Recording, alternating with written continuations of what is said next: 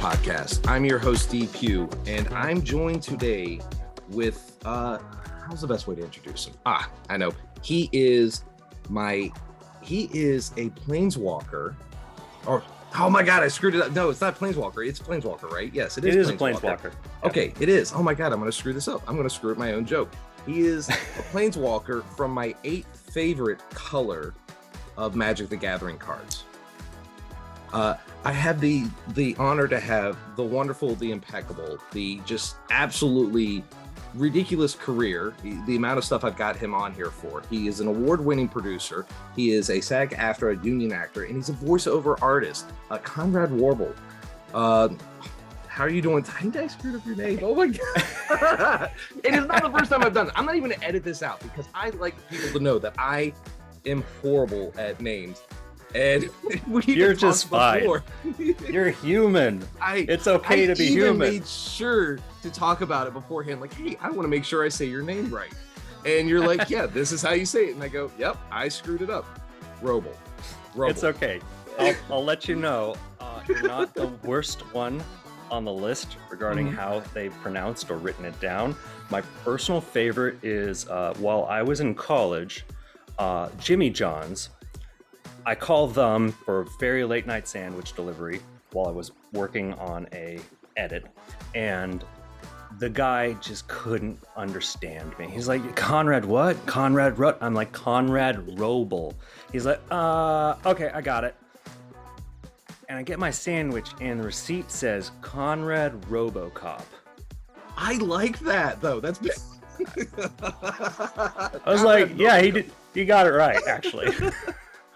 Um, well, I usually type it when I type these things up. I type it phonetically, so that way I don't screw it up. But I was so just in the moment typing it, and I typed it properly, and in my head, and I, I did this with a, a, a wonderful dude. He's a Lego master builder, and his name Oh, is cool. Dana Knudsen.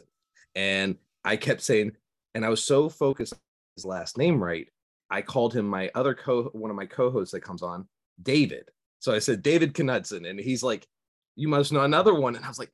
I'm leaving these in. I'm leaving these in. And I'm, I missed the part. It, like its worst part is it screwed up my joke because I was hoping you go eight, eight different colors. And I was like, yeah, you know, there's all the, and I was going to go through all the manas. And then I was like, there's spots that are open for, you know, potential new manas that might come out, like, you know, fairy or psychic. I always thought it'd be purple or like Purple, light purple. purple. How Um, about aubergine? Can we do aubergine? Right? Yeah, that's a lacking color. Uh, I did, I did catch that you said that, and in my head I was like, one, two, three, four, five. There's gold cards. Uh, mm, there's artifacts, and then there's the silver artifacts now. I, I was, I honestly, I just went with a random number. I was like, I gotta make sure there's more than five. But I was last. Harumph, sir, harumph. I was leaving spaces for opportunities here. No, but you that that is actually how we got you on the show because our, our we have we share a mutual friend, Rochelle Henry, who is an absolute adorable woman and an amazing actress. Uh, Wonderful human being. She, she is just overall amazing, and she has done Magic the Gathering modeling. And we were sitting there talking about it, and she was showing me off these cards, and I was like, "Oh wow, that's awesome!" And then she showed me yours, and it's like, "That's Jace." I don't know many cards, but I know that's Jace. And she goes, "That's my good friend Conrad." I'm like, "That's awesome." She's like, "You want to talk to him?" And I was like, oh, "I would love to talk to him." And she goes, "He's really nerdy." So that's I'm like, that's even better. We have a podcast about that. So It's it was true. it was not a hard stretch to get you on the show at all. And Not I, we- even. and I think we hit it off really well, which was amazing. Like as soon as we started talking, I'm like, this guy's gonna be my bestie. I like this guy. We were just chit chatting it up hardcore. It was it was it was a bromance. It was an adorable moment. It was a Um, beautiful beginning of a relationship. I love it. I love it. And but you are very nerdy, uh, which is Mhm. you do a lot of different things. You are into Dungeons and Dragons. You are into Magic the Gathering. You have done Star Wars stuff. You have done so many different things. And I like I'm trying to look through the list of things that you I remember us talking about. Like you and you and your brother. Your brother is just as equally as nerdy as you, which is a special bond. He might be more nerdy. I mean, he's an engineer. that is he can do math. Oh yeah, no. Um, I used to work with. so I don't think I've actually talked about this on the show, but I used to work with uh, nuclear engineers in the Navy. So Oh, out in. Groton, Connecticut. So I worked with. Uh, we called them the surface fleet. We called them bubbles, and they call us targets. So because they're Oh. underneath, and they yeah. So but so but we have this fun rivalry but these guys i mean nuke engineers are some of the nerdiest people i've ever met in my entire life and they they were my people i loved working with them so yes knowing that your brother's an engineer it absolutely makes sense but we didn't come here to talk about him today we came here to talk about you and all the things you've done um but my i actually was telling some people about this and my first question that i want to ask you is when you play magic the gathering do you always have your card in your deck? Because I feel like I would if I had a card. So I have a blue deck Uh, that is one of my mains, and I do have my card in it. Mm. Um, but I don't always play with that deck. Um, actually, have a couple core decks that I love and adore. I've got a big green Stompy. okay. I've got this um, really fun red, green, blue enchantment uh, oriented control deck. It's it's super unusual. It uses Boriboros and it eats mana and then takes control of stuff Mm. um, when it works. but I just, I, I mean, that's awesome. But I would just feel like I would always play my card to the point where it would annoy the heck out of my friends and be like, I play me. And they'd be like, what? I play me. I don't even have that- to pay the mana because I'm yeah, already like I'm just, it's me. It's it's me. It's me. I'm playing me. That's me. And I would only play myself if I had a card this big. I mean, that is then I would awesome. drop that. and that is a that is absolutely amazing um and I- wanted to get to get into your actual career itself and talk about some of the amazing things you've done but i'm curious uh, how does it feel especially as a fan of magic the gathering to have a card and not just a generic card but a planeswalker card as well as a decent card that is still very much playable I'm still trying to accept the fact that it happened. Mm, I mean, it it's a dream come true. yeah I started playing Magic when I was five years old. My brother's four years older than me, and he and his friends were doing it. Mhm. And as older brothers tend to affect younger brothers, I wanted to play too. So Mhm. I started at a very young age before I could pronounce half of the cards' names, um, and and I just kept going. And I I love the game. I love the uh, the challenge of of crafting really good quality decks that work in a variety of situations. I love it when I'm playing against my friends and they upset those really good plans. And and you know, keeps things interesting. And I've enjoyed watching as Wizards of the Coast rolled out different ways of spicing up the game, like adding planes and adding a commander decks. Um, I just it's it's been a lifelong passion and I got really lucky. Um, I was able to I've been working with Rochelle for over 10 years, not to date myself, but um, she gave me a call while I was in Seattle and I was just visiting at the time because I'd already moved to LA and she said, "Hey, um, there's this live art uh, modeling uh, thing. Uh, do you want to be a part of it?" And I was like, "Yeah, of course. You always bring me into cool stuff, of course." And I show up, and it's uh, Kieran Yanner, who's a regular Magic the Gathering artist, and it's Tyler Jacobson, and a couple of their other friends, and they start taking some pictures of us uh, in different poses and in a couple different uh, sort of mock-up outfits and then uh, tyler's like okay now conrad i want you to put on this robe and i want you to put on this this chest piece and it's this leather wrap not like a girdle but just a whole bunch of straps and i looked at it and i looked at the cloak and i went no no and he looks at me and he's like You can't tell anybody. I didn't even tell you what it was, but you can't tell anybody. I'm like, yes, yes, yes, yes, yes, yes, yes, yes, yes. And he he didn't tell me what it was until it actually came out. I knew it was going to be Jace, but I didn't know I was actually going to be the Planeswalker card. That's eh, that's so that's so cool. Like no matter no matter what you do from that point on, you have something that is permanently in history that is very much popular. And if I'm not mistaken, now I'm I'm going to be honest here. I'm not the most huge Magic the Gathering player. I've dabbled here and there, especially oh my god, I can't remember what set it came out was. It was Pirates and Dinosaurs. Uh was the set. It came out probably like 4 or 5 years ago. I digress. But yeah, if I recall yeah. correctly, your card is actually on the booster packs too. It's actually one of the display things. Oh, yeah. And, it's it's a core piece of the set. So like that is that's so there there's I, I'm gonna keep saying that's cool because that really is. I'm legitimately jealous and I have no reason to be jealous because I've never even attempted to be a Magic the Gathering card. But it's one of those things. It's like, how do you do it? it it's it is just a dumb luck, wonderful opportunity that I was I was lucky enough to be in the room for. Yes, and to our listeners, that is Conrad's adorable cat. You have two of them, correct? I do. so we may hear them in the background. It's all good. yes, good. You will. I took off their uh, jingly bell collars to at least minimize the zoomies, but oh yeah, no, it it it never works. Yeah, one of them just likes to walk around screaming. I have them when mine were cat uh, kittens. Uh, they used to run right above my my ceiling, and you would just hear them in the background. I'd be sitting there having a serious come, and people would look, and you could see their eyes, and they'd be like, "What was that?" Cats. this is what they do.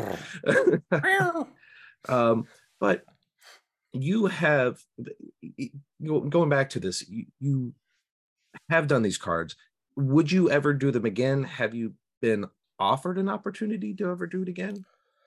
I I was reached out to um uh, one more time to do mm-hmm. uh, cards. I don't know if they were going to be Jace oriented or not, but uh, unfortunately, I was on a show at the time and traveling, and I could not make it back when they when the window of, mm. of shooting the reference photos was because mm. the, the way that they do it is they they bring in a model they put on uh, a basic get up that is similar to what the end result should be because mm. they don't actually make these costumes um, ahead of time because it's still concept art until it's printed mm-hmm. and they take some photos of you in various poses um, and often they'll take a lot of poses and different costumes and they're all actually for the same card and they composite them all together and it's just they're all reference photos so that they can have very accurate um, descriptions or d- depictions of the human body hmm. and mm. And and reactions and that's part of what makes magic the gatherings art quality so good and so unique mm. is they they do try to reference as much real imagery as possible. And I've always loved it. Did you get to meet any of the other, uh, for lack of better words, did you get to meet the, any of the other planeswalkers while you were there? Um, I knew that they were making another one. Um, I'm blanking on the name. It's all good. No, that's all one good. Of the, one of the white cards. Um, and I remember they were talking with Rochelle about it. I don't know if she actually ended up modeling it, um, mm. but I know that it was it was in discussion at the time. Um, it was from the same uh, Shadows of Innistrad block, uh, but but no, I didn't really meet anybody else. Um, I met a couple of the people from Wizards of the Coast mm. at a photography studio, and you know, uh, I get to say that uh, I loved Magic cards so much as a kid. I grew up to be one. that is, that's impressive. That's still very impressive. And and you're not just a model. You are an actor. You are a producer. You are a writer. You are a creator on various mediums. Uh, so a jack of all trades. Uh, and I cook. And you cook. Hey, there you go. What's your favorite dish to cook? I make a mean butternut squash curry. Ooh, I like some curry. That's you, know what? We're bonding here. We're gonna have to meet up. I'll bring the meat. You get the curry. We'll have some fun. I'm just saying. I'm All just saying. I'll send you the Uh, recipe. Heck yeah. Uh, so, and yes, you are an actor, and you have gotten to not only dabble in the Magic the Gathering world, you have gotten to do Star Wars. You were in Obi Wan. You did several uh, roles in Obi Wan. You were a clone trooper, you were a stormtrooper, and you were a red alien named Snail Boy. Yep. Uh, Snail boy rescue. how how much of a fan are you of Star Wars beforehand? Man, I grew up on Star Wars. I loved Star Wars. It was one of the first movies that made me curious about filmmaking Mm, because when I got when I got over the age where you learned that they were actors mm, and not a whole nother dimension you're just peeking into, Hmm. I realized that they were using a camera. And when they changed from one angle, and it was specifically the scene where uh, Darth Vader has Princess Leia in the holding chamber, mm, and the the torture droid is floating in.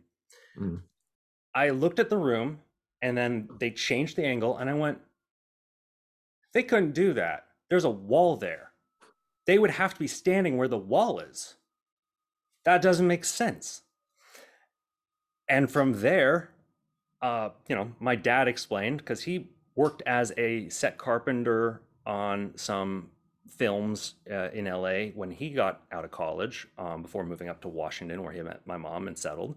Um, and, you know, he's he explained how the sets are built and how they they have walls and they just they're really just drywall and paint and they just scoot them to the side, put the camera where they need it, get the shot, then scoot them back in, change the direction of the camera, continue filming until they get all the angles that they need, and then they just start splicing it all together. And I was I was so fascinated by this that I worked all summer, saved up my money, and bought a camcorder so that I could start making my own short films with my friends Hmm. um, and you know it was really silly stuff like uh, we we did little sketch comedy bits like uh, the secret lives of mortal kombat characters i did that with my buddy woody siskowski and it was stuff like uh, kano's cooking show and he he cooked the chicken with his laser eye uh, I like that. That's you know what that actually could be something there. Like I, I don't think you should just sit on that. That that's that's good stuff right there.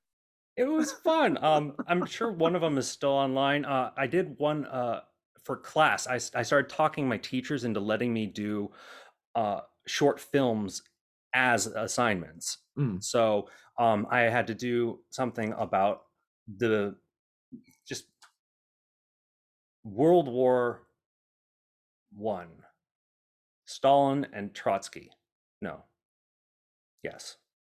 Um, I'd write something about them. So instead, I filmed a Mortal Kombat sketch about them, and I even did the teleport punch bit by you know cutting the camera midair and then having me jump in the other side and punch him in the back of the head. and and we used costumes to to make us look like we were the characters. Um, uh, and and Trotsky. Oh man, I'm probably getting the names wrong. It's been a minute. I'm not a history major um, uh, we gave him a, a, a pick to to use as a weapon because he was um, banished uh, to to Siberia, Mhm. uh, exiled. He was exiled to Siberia afterwards, and so it was like ice pick. Oh, he was murdered with an ice pick. That was it. Man, it's all coming back to me. I should really study more. As you can tell, the assignments were fun, but didn't do me much good in the long run.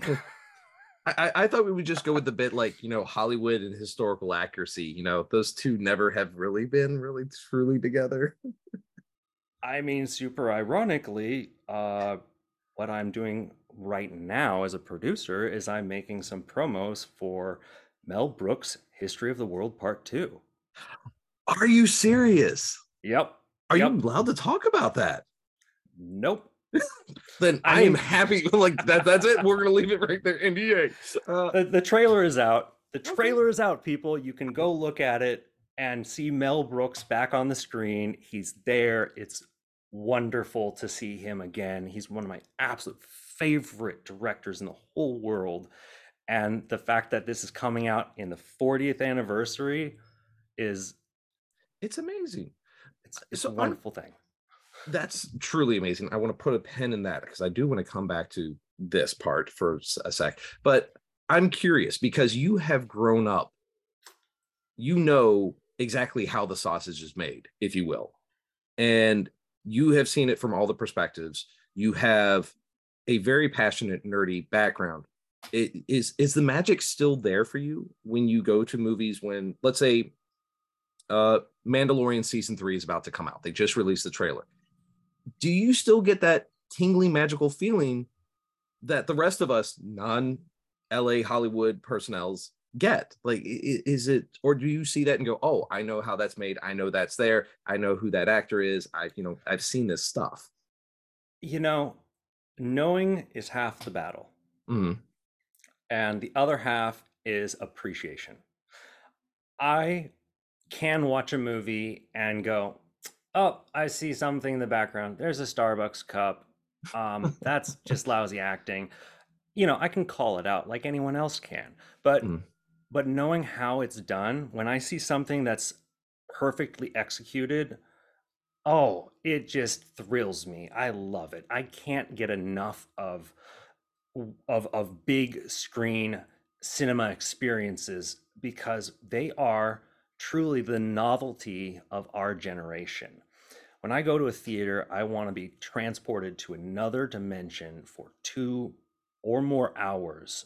And when they can absolutely carry me from the beginning to the end without me even noticing I'm in the room, I love it. Avatar 2, oh, wow, what an amazing piece. And I knew they were doing the underwater one because I worked with one of the underwater cam operators while I was on Deadliest Catch. And he was like, Oh, yeah, after this, I'm going to go work with James Cameron. I'm like, Tell me more. And he's like, Go. I can't, I can't. Oh, I shouldn't have said that. So I knew they were doing water six years ago. But, you know, that just gives me something to look forward to because Mhm. it's like, oh my God, I know that they use a lot of motion capture and a Mhm. lot of green screen, which are different things. And how are they going to do all of that underwater as well? that is true. Yeah, I was thoroughly impressed with that. it's a technological marvel and really genius filmmaking and that's the type of stuff that i go to theaters to see because it is still impactful when it's done so right Now, what about it? Because you did, excuse me, uh, you worked on Obi Wan, and that is a huge nostalgia right there. Because we got to go back to Tatooine, we got to go back with Ewan McGregor, we got to go back to Obi Wan, we got to see the progression of Luke Skywalker, and you know, we got to see uh, Leia, and you got to be on set with that. So first, my first part of this question is, how did it feel to be on Tatooine? Second, afterwards, you know, was the magic still there for that? oh yeah i mean i thought i thought i was going to peak with being a magic card in terms of dreams coming true um i got to play a stormtrooper I also got to play a clone trooper and I got to play one of the red aliens. Um, I, I was playing what's called costumed characters, which is not something everyone can do because it is a combination of being very uncomfortable for very long periods of time um, and being the, just the right fit. Mm. Um, it turns out I am exactly the right size to be a stormtrooper, and I was lucky enough to be friends with someone already working on the show, my good friend Rory Ross, who I hope you are able to meet and interview as well, because he's playing a Mandalorian on the new season. Is he? Yep, and he's friends with Rochelle Henry as well. We're all a little peer group. Oh, we're gonna have to get you guys all on the show together. This this is Oh. gonna have to be a thing.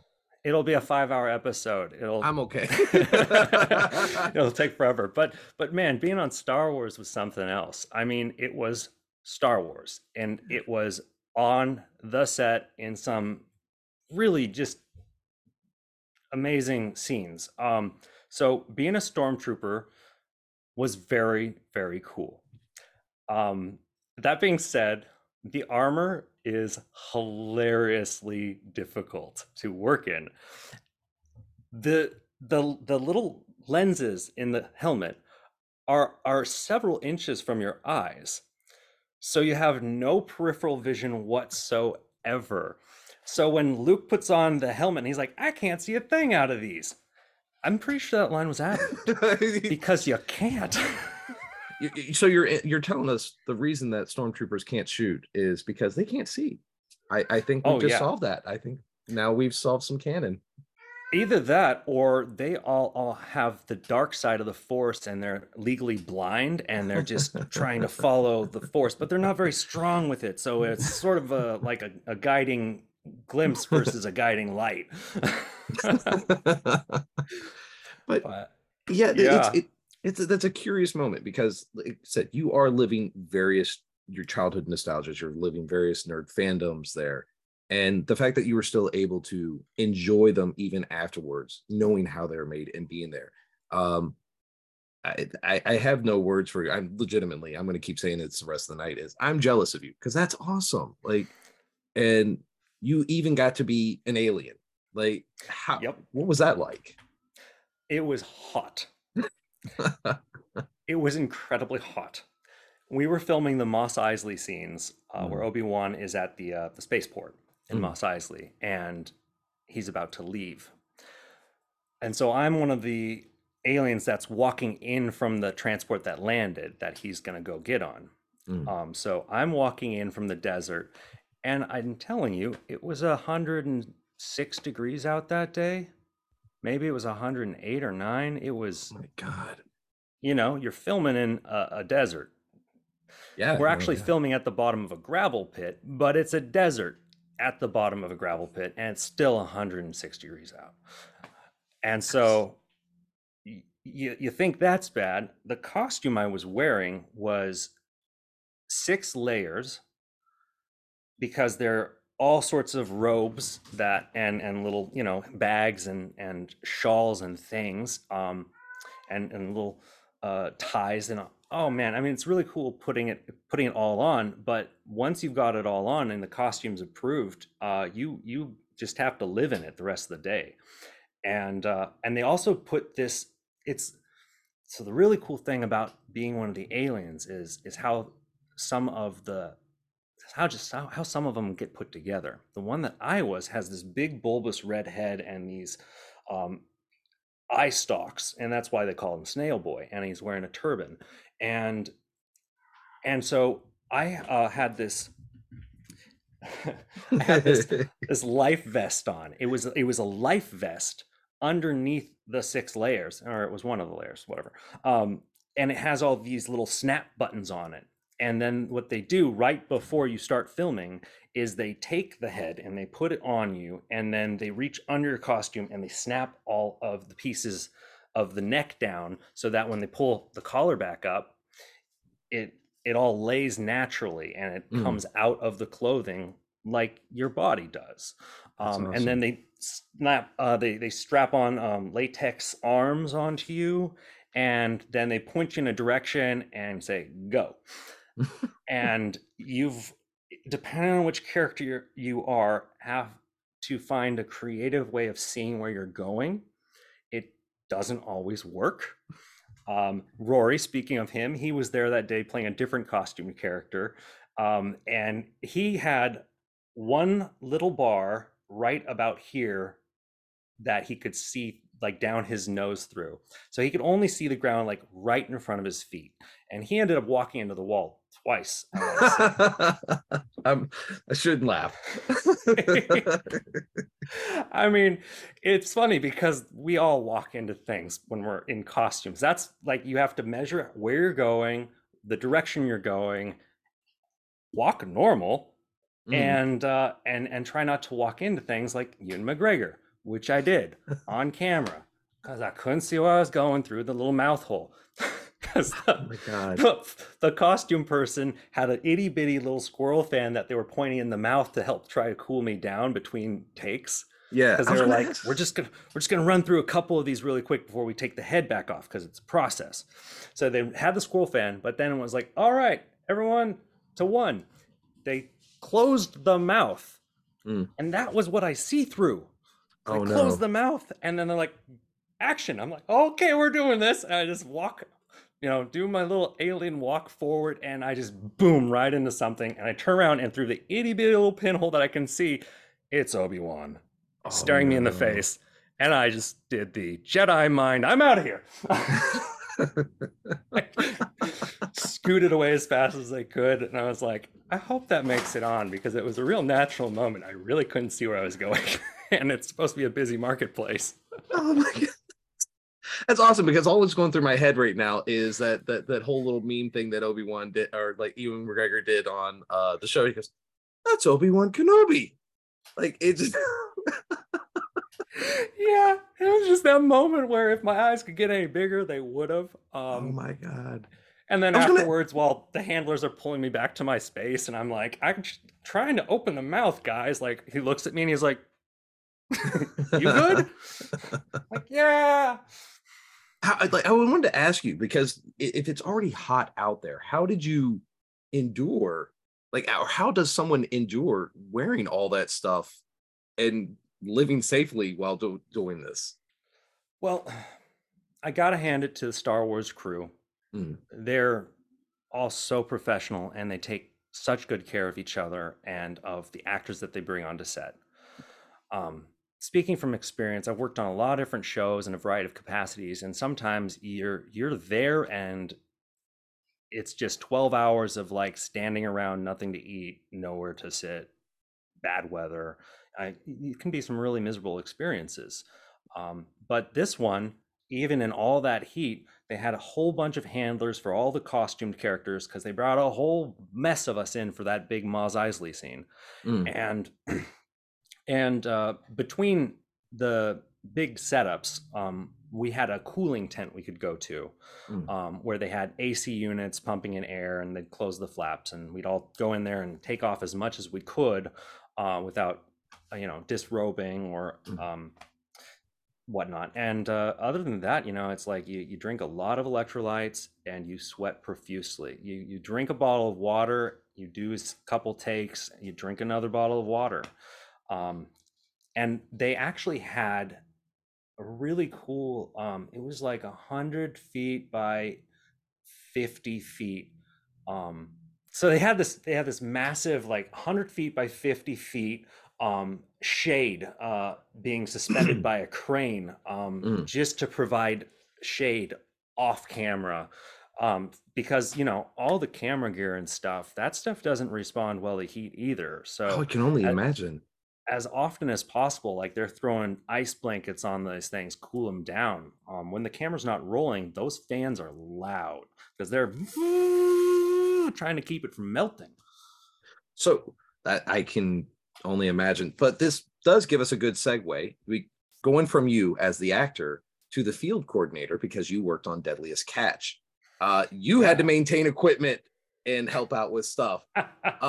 Not only in so you went from we're going from 108 degree like deserts to storms and ice cold weather.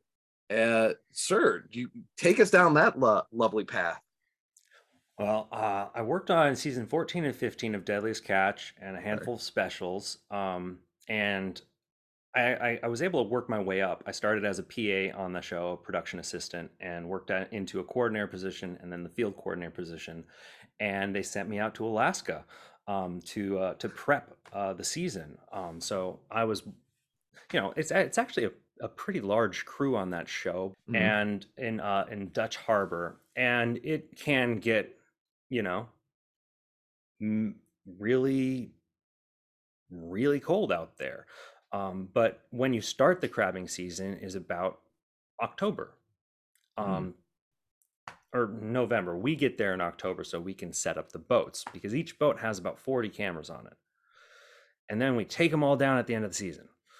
So you have to put them all up, wire them all together, feed them into a server, configure the server, take you know get all the there's uh, two cam ops that are producer shooters on each boat, and they do everything.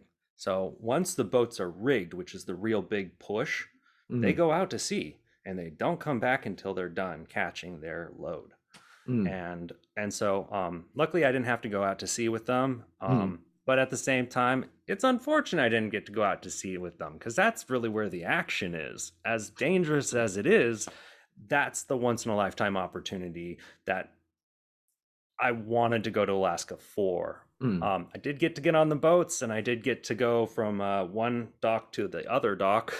but I, I am curious though, because you were working on the equipment, like, you, know, you, you do all these things to set up all this stuff for these shows. And it is, and I say this reality TV, but it's, you set up this equipment how do you ensure the safety of this equipment? Like that is a very much a real thing. These are ships that are going into dangerous waters.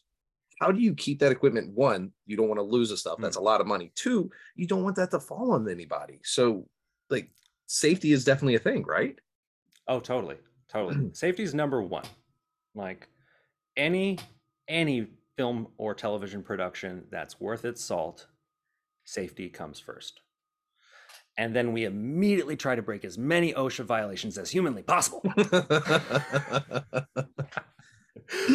uh, but um, what what they do um, with the uh, the larger um, high quality cameras, um, they were using Reds one season, and then we switched to Panasonics, um, and they uh, we have these large plexiglass housings that are watertight, mm. and then we just feed out the cables um, through a, a watertight seal to the captain's quarters or the uh, the helm wherever the server is set up and and it just feeds directly into a hard drive and they just run them all day um, and the camera operators you know kind of go around while the show while they're filming and, and ensure that everything is running Um because um, sometimes they need to reset the camera sometimes stuff will fall down.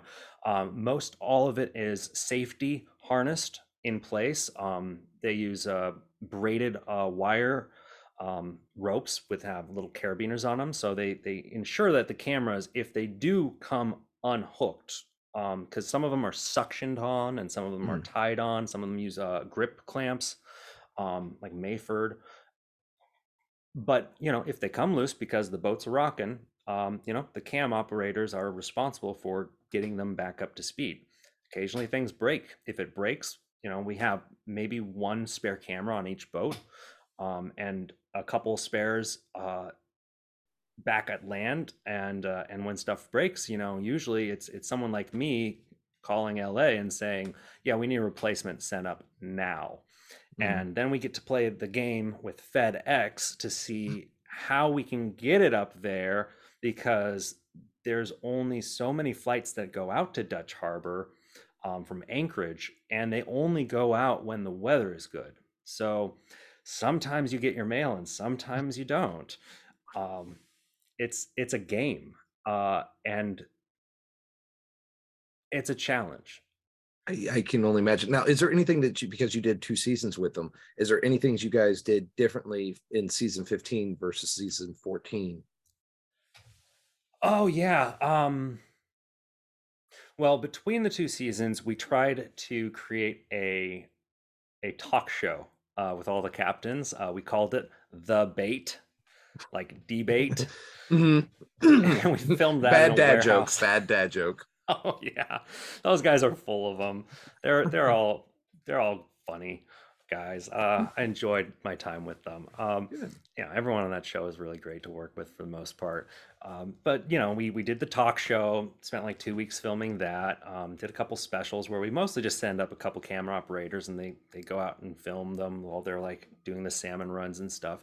Um, and then uh, and and so the talk show was kind of a new thing. Um, mm. So putting that together involved like coming up with with talk show games that they could do between episodes or or after episodes um because the idea was it's an episode and then there's this was when like the talking dead was out and so Mm. like shows talking about shows was Hmm. was blowing up so we made one too Mm. um so like coming up with games that these guys could play was actually like a weird fun challenge um we we had one where we were like um we're going to give you some nautical terminology that that anyone who's on the sea regularly would know but we're only going to use emojis so you have to read the emojis and tell us what it says um, so that was one of the games, and then one of them, um,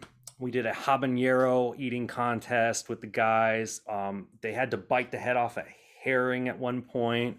Uh, I think the loser had to bite the head off the herring, and yeah, that was gross. Uh, we we had puke buckets oh, on set, you know, just in case.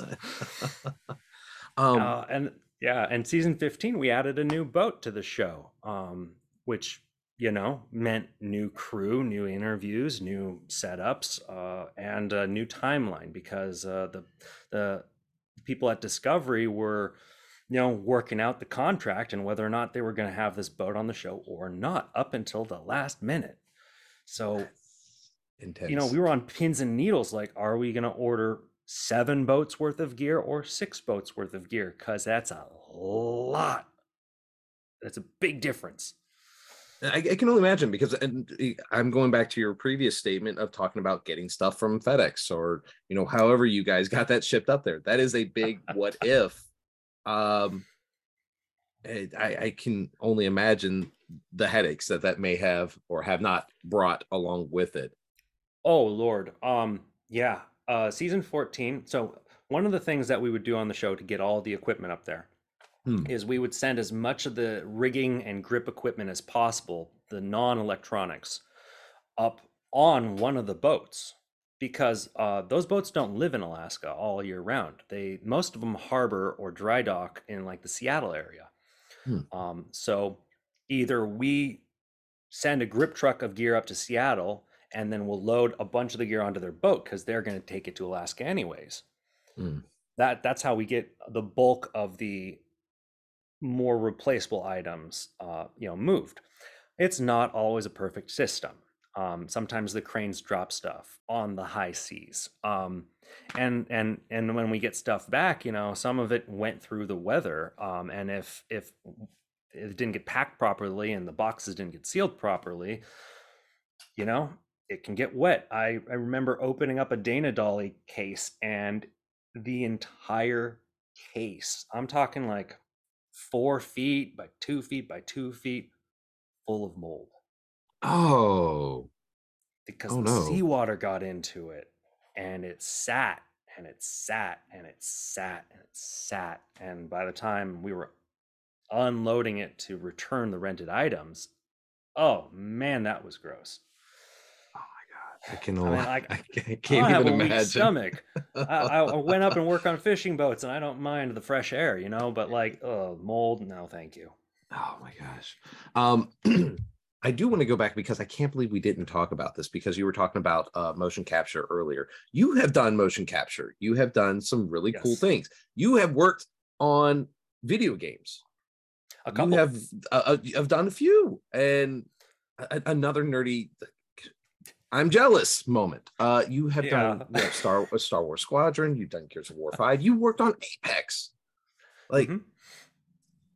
uh, let- Uh, let's let's discuss this. I don't even know how, do we get into this because i'm just like wow what why do you have such a i should ask this question first. Why are you is just la a buffet for you? Do you are you just dabbling here and there? Or is there a certain reason s- for it Still trying to figure out what I want to do when I grow up. yes, that is. That's a, that, is a lot of different things, and you are touching a lot of different areas, and that's it's so fascinating. It truly is. Uh, you have done some voiceover acting too. Yeah. So it all kind of rolls into itself. It's a it's a domino effect of of finding a job, meeting people, networking, telling them what you're looking to do and them passing you to the next person who does that. Mm-hmm. and and you know sometimes you make a good impression and you get to work with a group or a company for years. Sometimes it's just a show. Sometimes it's two ships passing the night you're on for one day you never see them again. Um, so i got into voice acting because i was working on the motion capture crew and mm. i was acting asking the actors on the on the motion capture how did you get this job? Because as an actor i never see casting calls for motion capture. It's such a niche skill set and field that i was like where do you get this work?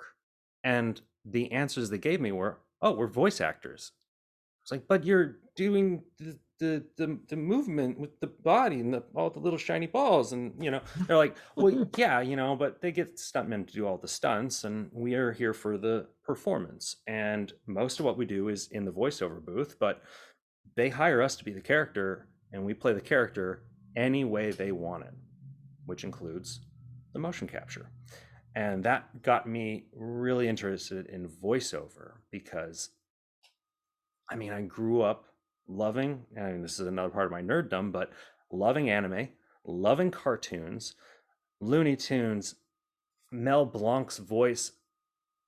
It's amazing. He does all the voices of the original Looney Tunes. And that was like such an inspiration. So growing up, I did a lot of improv and I tried to get into stand-up comedy and I loved doing impressions. And I was like, oh my God, voiceover is a career. What the heck have I been doing with my life? Because I even studied broadcast. I, I, I worked on a radio show and know how to do sound engineering. I learned that stuff and I was like, oh my God. And a lot of these people, like, they work from home. Like, I built my own voiceover booth um, in my apartment here because a lot of the stuff you do from home, they don't they don't have time to bring you into the studio every time they need a pickup line. It's mm-hmm. really expensive. Sometimes they're like, we just want to know what your voice sounds like for an audition. So go record one page of dialogue. Send us your samples. You send it in, they pick who they want. Um, it's a it's a tough career to break into, even though it's one that you theoretically can do at home. Mm-hmm. It also requires a lot of detail work on how you are set up at home, the equipment you're using, the sound treatment in your space so that the outside world is not coming into the microphone. It's very important. And also learning how to use your own uh, diaphragm and vocal cords, lungs, mouth, all all of those contribute to the final product. And learning how to use them correctly is very important because if you're going to talk for six hours you you've got to be able to talk for six hours you've got to be as they say uh, in practice you have to mm-hmm. train mm-hmm. the muscle and keep it mm-hmm. keep moving but like there's things in voiceover that they trim out of final products you never know about but you learn about them as you're studying this field like mouth noises Mouth noises is something that we all make that we automatically filter out. But once you get onto a really high quality microphone, you start hearing Oh yes, yes. Just just while you're talking. You know this because you're running a podcast. but for the sake of the audience listening, it's it's something that we are very self-conscious about. But we put great effort into not doing on purpose. So voiceover is also what I consider a wonderful challenge. Um, mm-hmm. it is it is really fun when you get to do it, uh, but it's a very competitive field because everyone wants to do it. You know, who doesn't want to be on Gears of War or the newest Nickelodeon show, et cetera, et cetera. I mean, like the list goes on and on and on. There's voiceover everywhere. There is work out there, finding it, capturing it, that's the challenge. I'm a guy who likes challenges. oh, so I'm curious now because you you do you are as a self-proclaimed nerd, you do uh Dungeons and Dragons. Uh oh, do, yep. do you take these skills, these this art as an entertainer, if you will, and Oh yeah, implement it into your Dungeons and Dragons. absolutely. I got into D and uh, a couple of years ago because I met some really great people, some of my favorite people in the world. I met Ron Swallow, who's a stand-up comedian here in Los Angeles uh, and a podcast uh, artist. Why not? Um, he's a host. He he runs uh, Nerd Goat and The Greatest Pod uh, with his friend Ed Greer and a couple other just great stand-up comedians who are all very nerdy and and exuberant and hilarious. Um, so definitely check them out. But I met him um, and and because well he he, he uh, was working with my wife and and he was like you ever try d&d and she was like no um but i'm interested. And talked to me and i was like i'm interested too actually. Let's let's totally do it. So ron invited us and we met our friend zach ford who is a wonder just such a wonderful human being. I adore him. He Mm. is a guy who has done so much in his life for other people in wonderful ways um and he's also a game designer um you know.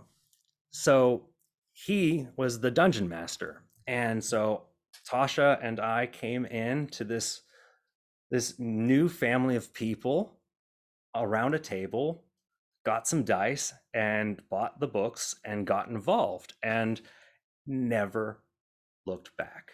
That's It was- amazing.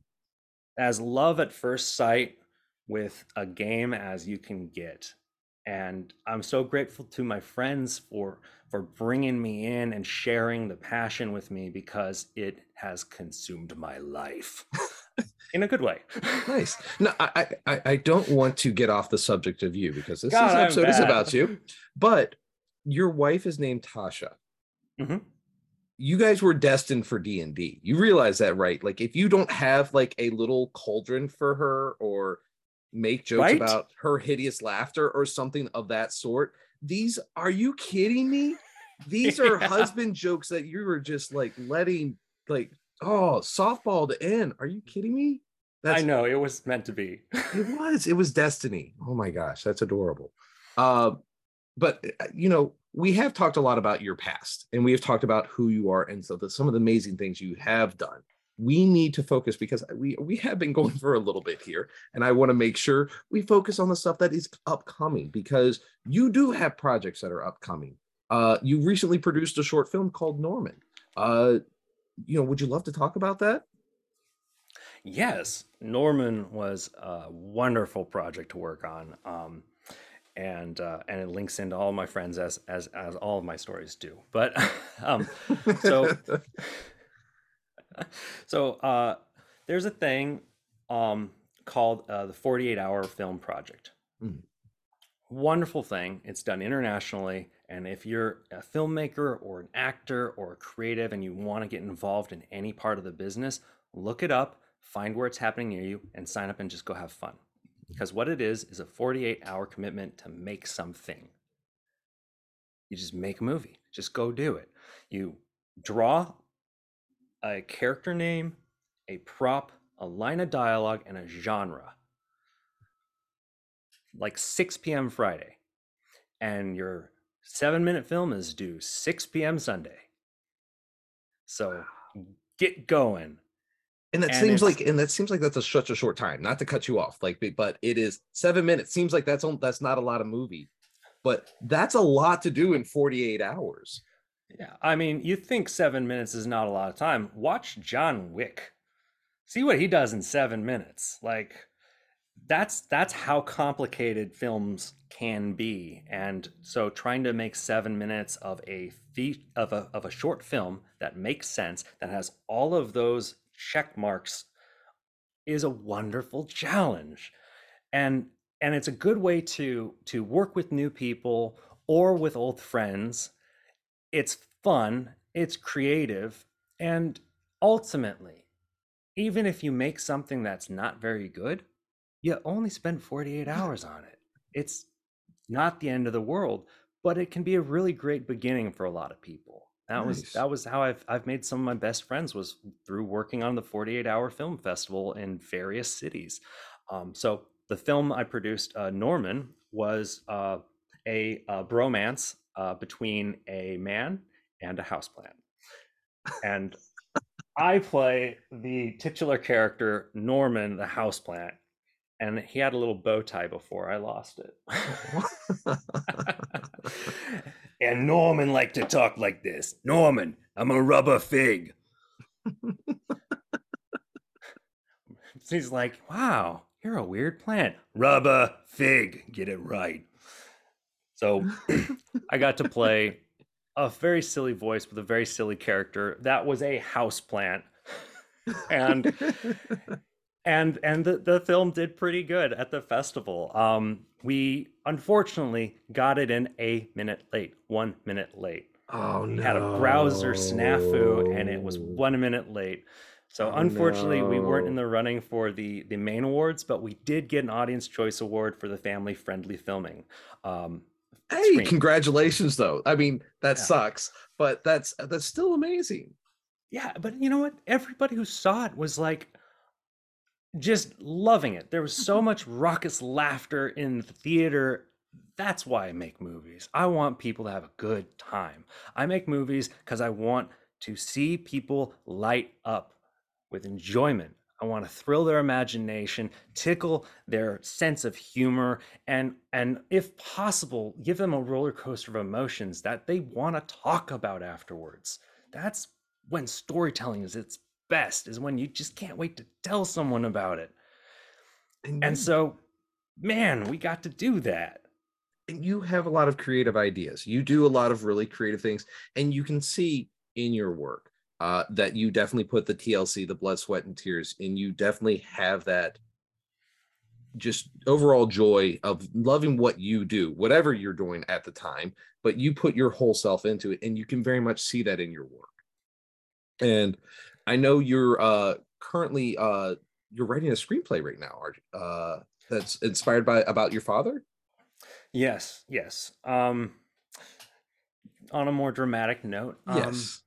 you know, I love working in comedy. It's it's a been a guiding light my whole life. Um, but uh, I've been uh, creatively blocked the last couple years. I mean, 2020 was a was a big roadblock for a lot of us, but it, Mm. it served a different type of creative block for me because I wasn't interacting with people the same way I used to.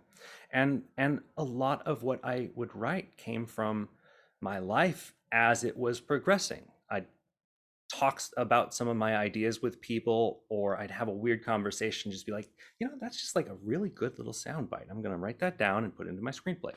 I've written a handful of screenplays already. Um, tried to option them before, haven't found much luck. It's it's challenging. It's a challenging career.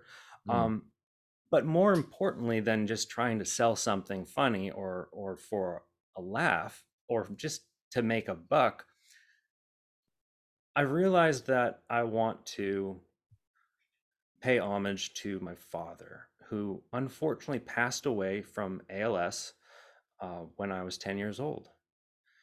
And he was a, a wonderful man who had a just such a sense of humor. He was always a bright spot in the room, if you know what I mean. Mhm. And I admired that so much about him. And that's part of why I work in comedy and why I tell stories is because he was so good at it. It's something that I have in my genes and and I want to also pass on as much as I can. But I've never really been able to deal with his passing away even 20 years later.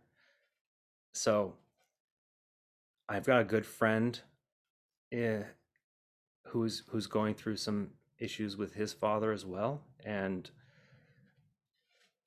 and we made an agreement that we were going to both work on our screenplays about our struggle what we're going through because that's the most honest we can be as a storyteller is not necessarily living in Dungeons and Dragons, but living within your own family and circumstances and not not looking away. So my biggest regret is that my father wasn't able to see me grow up to accomplish these things in my life. So i'm going to do the next best thing. I want to tell his story and and so that's what i'm working on this year. I'm working on a story about losing a father. But i don't want it to just be a sob story.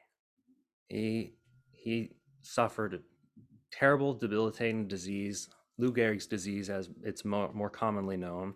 Amyotrophic lateral sclerosis is the, what als stands for. And um, and not a lot of people have to deal with it but it is it's cruel.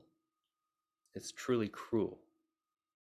And if i can if i can help continue to raise awareness as the ice bucket challenge did to find a cure for this i owe it to him and for everyone else who has to deal with this. I owe it to them because I don't want anyone to ever deal with that again. But I want as much of my dad's wonderful sense of humor to come through. So I'm writing all of the best memories. And I'm going to see where that puts me. Because that might be the story right there.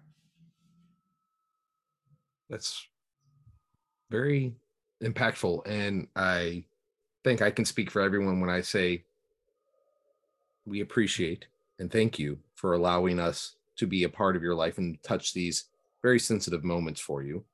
And it's we each deal with our own crosses that we have to bear and finding a way to cope with yours and to bring awareness and promote lightheartedness and love into it is very much reciprocated and appreciated. And I look forward to seeing your screenplay when you're done with it. I think it's going to definitely be a deep and impactful thing. And honestly, I I I want to end this episode here because I can't think of a better way than getting to know you on a much more in-depth level that we typically tend to go on the podcast. And I like I said, I speak from the bottom of my heart, truly, truly do. And I think I speak for my listeners when I say, thank you so much for letting us be a part of your life and you opening up your heart to letting us experience these moments with you, truly from the bottom of my heart. Um, if I'm honored, I'm honored to be here. Um, I, I, I, le- I legitimately have no words. Um, I, I want to say thank you so much for being on the show. It truly has been a pleasure. Um, and I know we will be speaking again. However, where can the good people out in Nerd Nation support you and follow you wherever they might be? Everything I do is, is just under my name. I'm just at Conrad Roble, uh, spelled with a W like wrong.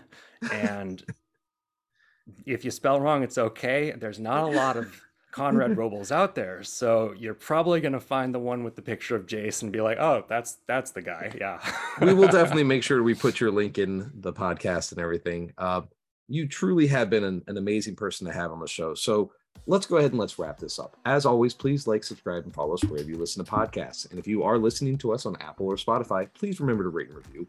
We're also on Instagram and Facebook, so please like and follow us at DNA Pod. We're on Twitter at NerdDNA Pod or on our webpage, nerddnapod.com. I am Steve Pugh, and I have been joined by the connoisseur of all things nerdy, uh, the glutton, if you will, of nerd culture over here. Not sharing any of it with us. No, but the the, the you are truly an amazing person. You've been a, a, a light of joy on the show, and I don't want to take for away from this moment that you shared with us earlier, and nothing but good things to say. thank you, sir, for being on the show tonight. Uh, definitely have an open invitation for you. It has been an absolute pleasure. Stephen, it's been a blast. Thank you very much for having me. Thank you. I hopefully will be able to actually answer your questions next time and not ramble on. oh no, that's what we do on the show. We go on tangents. That's welcome to the DNA podcast. This is what we do. Oh, I love it. Thank you and good night.